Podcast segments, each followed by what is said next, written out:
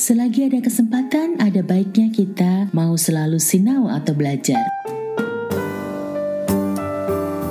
Selamat datang di channel Sinau Bareng Aku bersama saya host Anda, Enti Thomas.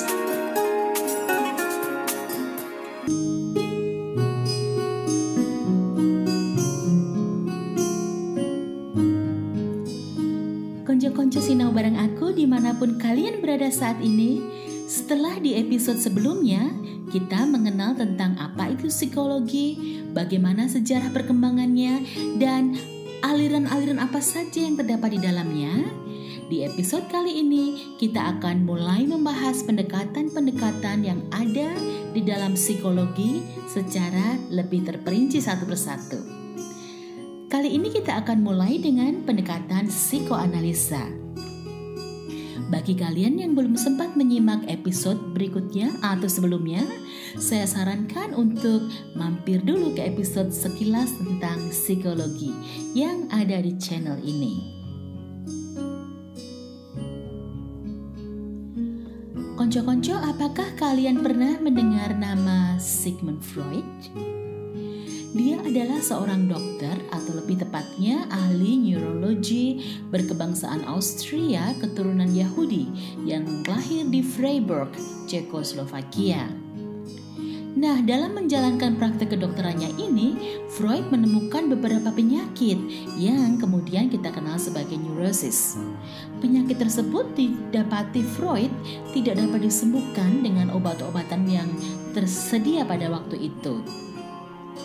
Karena setelah diselidiki ternyata penyakit-penyakit itu lebih banyak disebabkan oleh kelainan kejiwaan daripada kelainan organik. Nah, konco-konco, dari sinilah Freud mulai tertarik nih untuk mempelajari gejala kejiwaan secara lebih mendalam. Sekarang ini jika berbicara tentang psikologi, orang pasti menghubungkannya dengan Sigmund Freud yang kita kenal sebagai bapak psikoanalisa. Terlepas dari banyaknya kritik terhadap teorinya, Freud yang hidup dari masa tahun 1856 sampai 1939 harus diakui memberi sumbangsi besar bagi ilmu psikologi. Nanti kita akan bicarakan lebih lanjut mengapa. Konco-konco berbeda dengan pandangan-pandangan dalam kalangan psikologi yang umum berlaku pada masa itu, Freud mempunyai pendapat yang lain.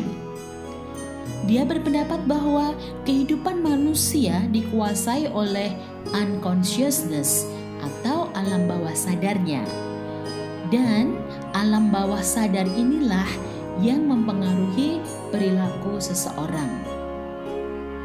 Karena itu, Freud menyarankan bahwa untuk dapat mempelajari jiwa seseorang, kita harus menganalisa jiwa orang tersebut sampai kita dapat melihat bagaimana dia saat berada di dalam alam ketidaksadarannya. Jadi kita harus membawa orang itu untuk untuk dapat kita tembus sampai ke alam bawah sadar. Dan alam bawah sadar itu sendiri terletak jauh di dalam jiwa seseorang serta tertutup oleh consciousness-nya atau alam kesadarannya. Nah, karena sifatnya yang menganalisa dan melihat jauh ke dalam jiwa seseorang ini, maka pendekatan psikologi Freud disebut dengan psikoanalisa atau juga dikenal dengan nama psikologi dalam atau bahasa asingnya depth psychology. Freud sendiri adalah penganut aliran determinisme yaitu aliran yang mempercayai bahwa semua fenomena kehidupan ditentukan oleh prinsip sebab dan akibat. Jadi sesuatu tidak tiba-tiba muncul, tetapi ada yang menyebabkannya dan sesuatu itu pastilah akibat dari suatu penyebab. Determinisme di dalam psikologi berarti bahwa terdapat suatu keyakinan bahwa semua pikiran, perasaan, dan tindakan ada penyebabnya. Menurut Freud, sebagian besar perilaku manusia disebabkan oleh dorongan yang tidak terpuaskan dan keinginan yang tidak disadari. Jadi, ini inti daripada teori Freud. Dorongan yang tidak terpuaskan dan keinginan yang tidak disadari dalam diri manusia itu menyebabkan bagaimana seseorang berperilaku. Lebih jauh, Freud menerangkannya seperti ini: mimpi, humor, sifat perlupa, kebiasaan latah yang dialami oleh beberapa orang itu semuanya berfungsi menghilangkan ketegangan psikologi. Kalau ditanyakan kok bisa? Nah, menurutnya dengan memuaskan impuls atau dorongan yang terlarang dan keinginan yang tidak terpenuhi karena tidak adanya objek untuk memenuhinya atau karena keinginan itu merupakan sesuatu yang dilarang muncullah hal-hal seperti mimpi, humor, latah dan sebagainya tadi ya. Itu untuk memuaskan impuls atau dorongan. Freud menyarankan bahwa manusia juga merupakan sistem energi yang tertutup. Di dalam hukum kekekalan energi, energi dapat diubah menjadi bentuk yang berbeda, tetapi energi tidak dapat diciptakan dan tidak dapat dimusnahkan. Ini terjadi juga pada manusia menurut Freud impuls yang ada pada manusia atau tindakan yang dilarang itu jika ditekan dia tidak akan menghilang. Namun energi di dalamnya akan mencari penyaluran ke sistem lain. Kemungkinan akan muncul dalam bentuk yang tidak pantas. Misalnya selera humor yang sarkastis selera humor yang uh, mengandung hal-hal yang bersifat porno dan sebagainya.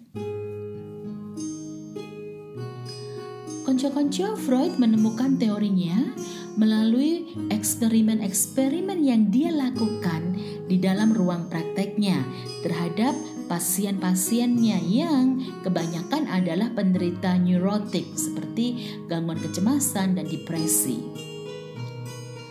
Dalam psikoanalisa dikenal ada tiga aspek, yaitu psikoanalisa sebagai teori kepribadian, sebagai evaluasi kepribadian, dan sebagai teknik terapi.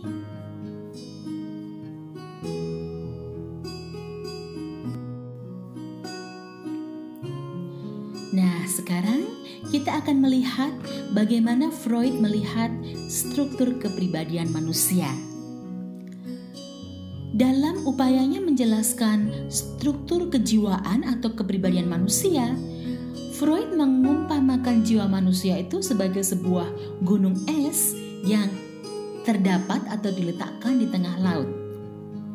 Bagian gunung es yang terlihat di atas permukaan air yang nampak ya yang kita dapat melihatnya dengan jelas itu merupakan pengalaman-pengalaman sadar atau consciousness seperti persepsi atau pemikiran kita atas sesuatu yang jelas kita mempunyai uh, kita mempunyai kesadaran untuk memperolehnya. Ada bagian dari gunung es itu yang tidak terlihat, yang dia ada di bawah jauh di bawah permukaan air. Nah, oleh Freud ini adalah bagian dari jiwa seseorang yang tidak dapat dilihat dari luar. Oleh Freud ini dikatakan adalah alam bawah sadar atau unconsciousness-nya. Ini adalah gudang penyimpanan atau storage room untuk impuls atau dorongan-dorongan, kenangan, dan keinginan yang tidak dapat diraih. Yang kesemuanya itu mempengaruhi pola pikir dan perilaku manusia. Di antara kesadaran dan ketidaksadaran, consciousness dan unconscious tadi terdapat suatu area, suatu perbatasan yang disebut prakesadaran atau pre-consciousness. Ini berisi tentang memori dan pengetahuan yang didapatkan dari pengalaman-pengalaman seseorang. Jadi ya, di atas yang kelihatan ada consciousness, terus ada pre-consciousness, lalu yang paling dalam adalah unconsciousness. Jangan sampai keliru ya. Nah, di samping itu, tadi kita sudah membahas tentang hukum kekekalan energi dalam diri manusia. Uh, impuls yang tidak tersalurkan, yang tidak terpenuhi tidak akan menghilang, tapi akan disalurkan dalam bentuk lain. Sekarang Freud mengatakan bahwa dalam diri seseorang terdapat energi psikis yang sangat dinamik. Energi psikis yang energi yang tidak kelihatan inilah yang mendorong individu untuk bertingkah laku atau berbuat sesuatu. Sumber dari energi psikis itu berasal dari fungsi psikis yang berbeda. Ada tiga macam yaitu id atau tulisannya id, ego dan superego. Sekarang kita akan melihat satu persatu ya apa itu mereka.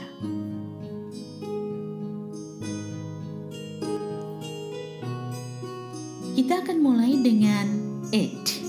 It merupakan bagian yang paling primitif dalam kepribadian. Maksudnya ia yang paling dulu muncul. Sedangkan ego dan superego akan terbentuk kemudian ketika seseorang bertumbuh. Id ini merupakan sumber energi psikis yang utama yang memungkinkan manusia untuk bertahan hidup.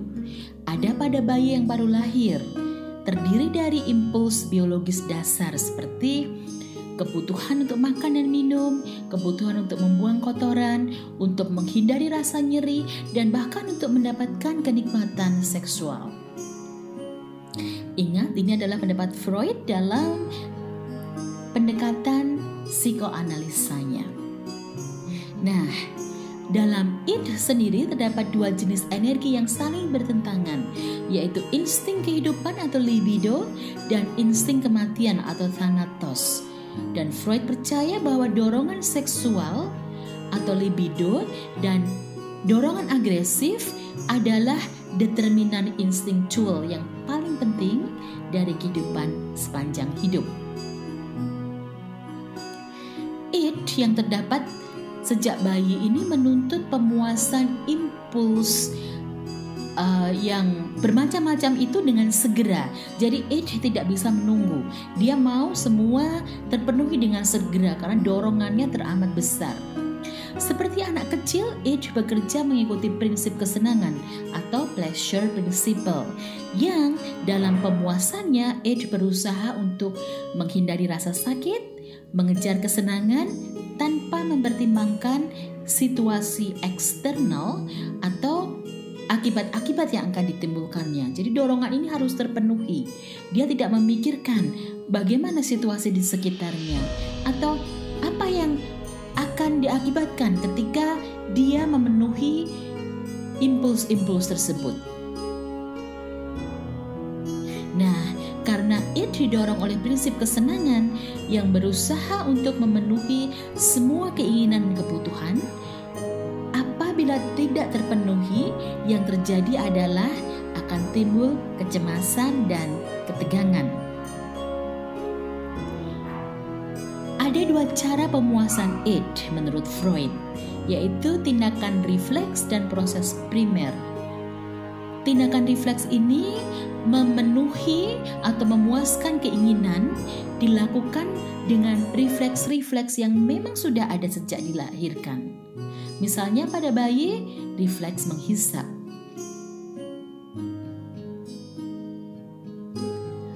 Melalui refleks-refleks ini ketegangan yang timbul oleh karena munculnya dorongan atau kebutuhan dapat diturunkan atau dikurangi. Kalau kita perhatikan bayi yang menangis, dia akan uh, tangisannya akan mereda, dia akan lebih tenang ketika dia mulutnya menghisap sesuatu, entah itu dami atau mungkin jari jari-jarinya sendiri ataupun jari orang lain. Nah, ini ini tindakan refleks yang dijelaskan oleh Freud.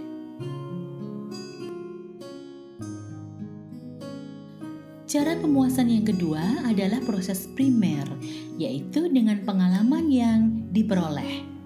Ini adalah wish fulfillment atau pemenuhan harapan dengan cara menyajikan gambaran mental tentang objek yang diinginkan.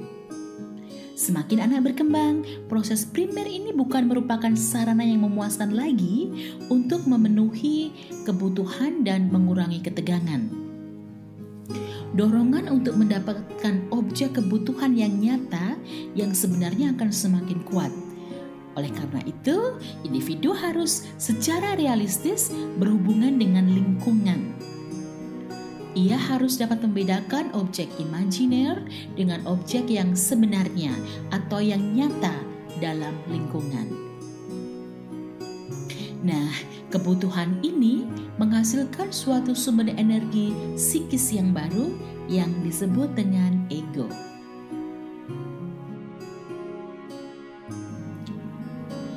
Konco-konco banyak orang mungkin termasuk Anda dan saya menggunakan kata ego dalam pemahaman yang salah. Ketika ada yang bilang, kamu ego sekali, dia mengartikan ego sama dengan uh, egois Padahal kata ego tidaklah demikian konco-konco. Begini ya penjelasannya. Dalam perkembangannya, anak-anak itu akan belajar bahwa impuls mereka tidak dapat dipuaskan dengan segera. Ketika mereka merasa lapar, mereka harus menunggu untuk dipuaskan ketika atau sampai seseorang memberi makanan. Kepuasan yang didapat karena melepaskan tekanan di kandung kemih pun yang dulu mereka bisa lakukan saat mereka bayi, kapan pun mereka mau, atau kepuasan kepuasan karena melepaskan sesuatu dari usus harus ditunda sampai mereka tiba di kamar mandi. Di sini anak belajar mempertimbangkan tuntutan realita. Nah, saat inilah suatu bagian baru dari kepribadian yang bernama ego berkembang.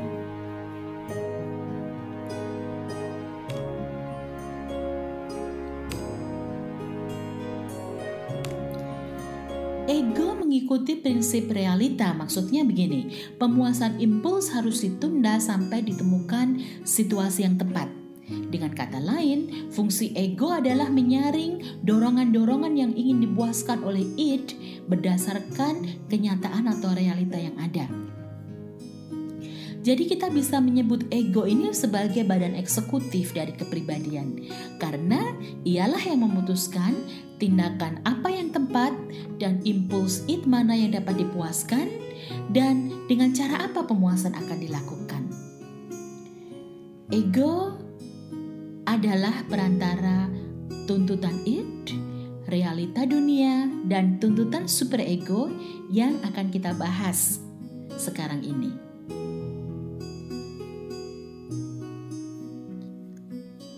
Konco-konco superego adalah sistem kepribadian ketiga menurut Freud. Jadi kita ada id, ada ego, kemudian superego. Super ego ini terdiri dari nilai-nilai moral yang menilai apakah suatu tindakan benar atau salah. Super ego berkembang pada diri anak diri seseorang sebagai respon terhadap hadiah dan hukuman yang diberikan orang tua terhadap uh, masyarakat atau pendidikan formal yang telah menyatu dan menjadi bagian dari diri seseorang tersebut. Nilai-nilai yang ada di dalam superego mewakili nilai-nilai ideal, maksudnya yang selalu berorientasi pada kesempurnaan. Setiap orang memiliki cita-cita dan gambaran diri yang ideal atau ego yang ideal.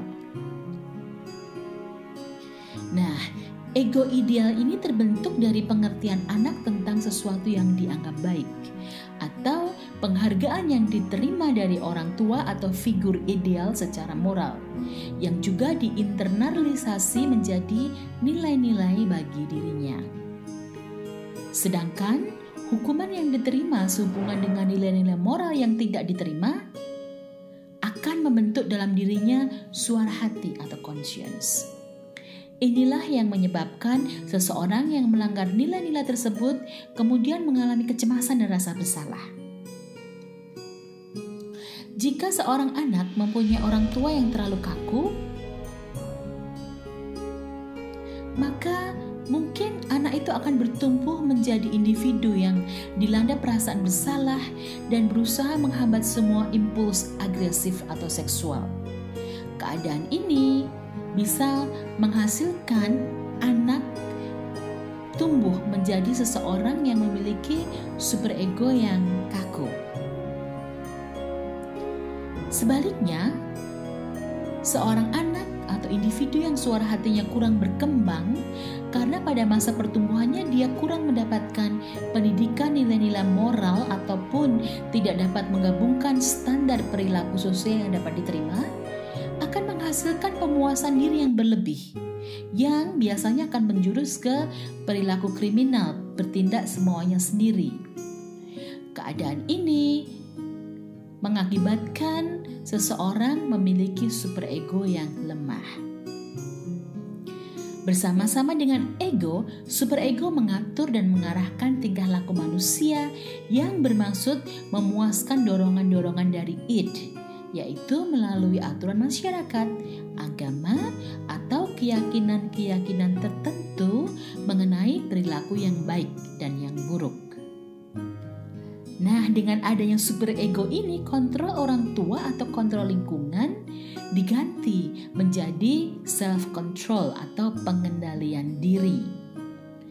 Jadi misalnya anak yang sudah dididik untuk uh, membuang sampah atau membuang sampah di tempat sampah karena itu nilai-nilai yang ditanamkan bahwa kita tidak boleh membuang sampah sembarangan. Anak yang terdidik baik dalam hal ini ada atau tidak ada kontrol orang tua akan mempunyai pengendalian diri yang baik. Dia akan tidak membuang sampah sembarangan. Konco-konco tiga komponen kepribadian menurut Freud tadi, id, ego dan superego saling mempengaruhi dan sering kali bahkan berlawanan. Karena ego sebagai badan eksekutif menunda pemuasan yang diinginkan oleh id yang ingin pemuasan segera.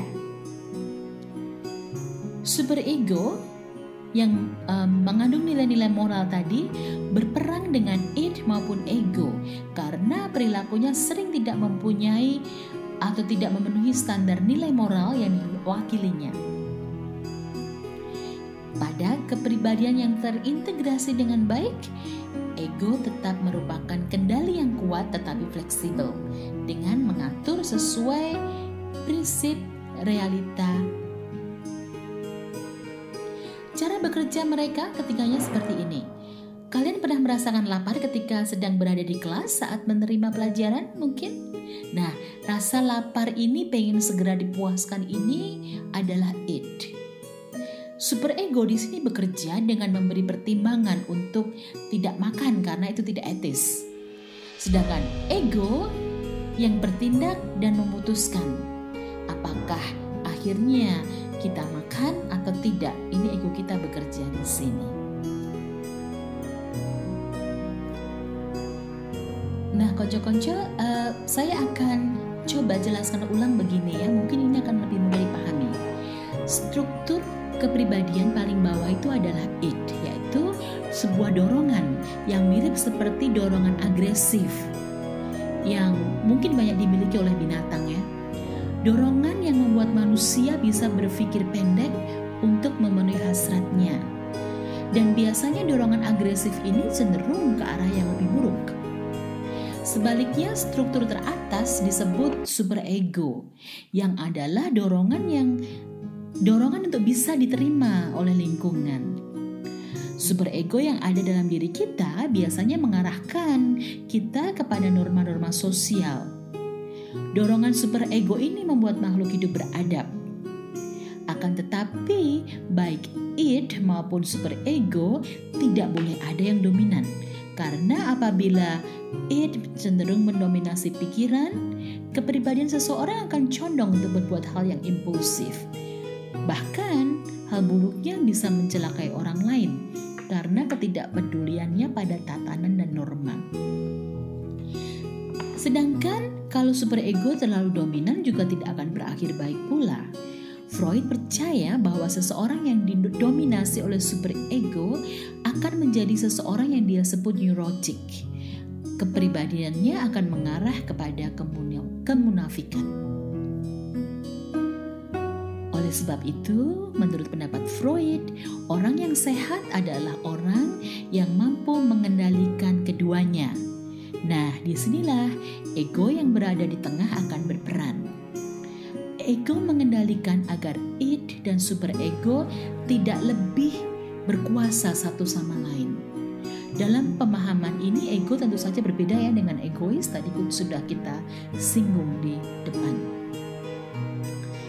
Ego adalah pengendali utama atas cara kerja kepribadian yang menjadi pembeda antar manusia. Di sini bedanya bagaimana ego dia bekerja manusia bisa memiliki kepribadian yang berbeda sebab terdapat dinamika di antara id dan superego, sehingga ego harus bekerja berdasarkan prinsip keseimbangan. Mengatur kapan harus marah atau itu mengeluarkan karakter id harus patuh pada peraturan memunculkan superego untuk dapat mengasah ego itu sendiri, sebenarnya kita manusia telah diberikan akal budi untuk menalar dan mengatur keduanya. Kita hanya perlu mengasahnya lebih sering untuk kata Freud dapat menjadi pribadi yang sehat.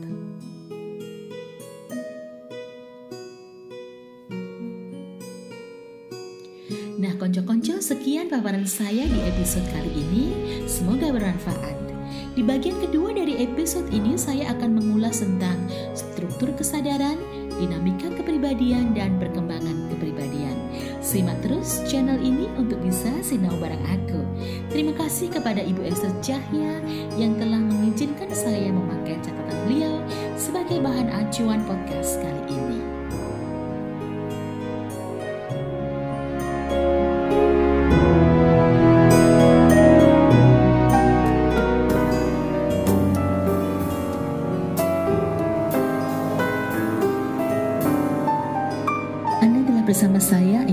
Terima kasih dan sampai jumpa di episode Sinau bareng aku selanjutnya. Bye bye for now.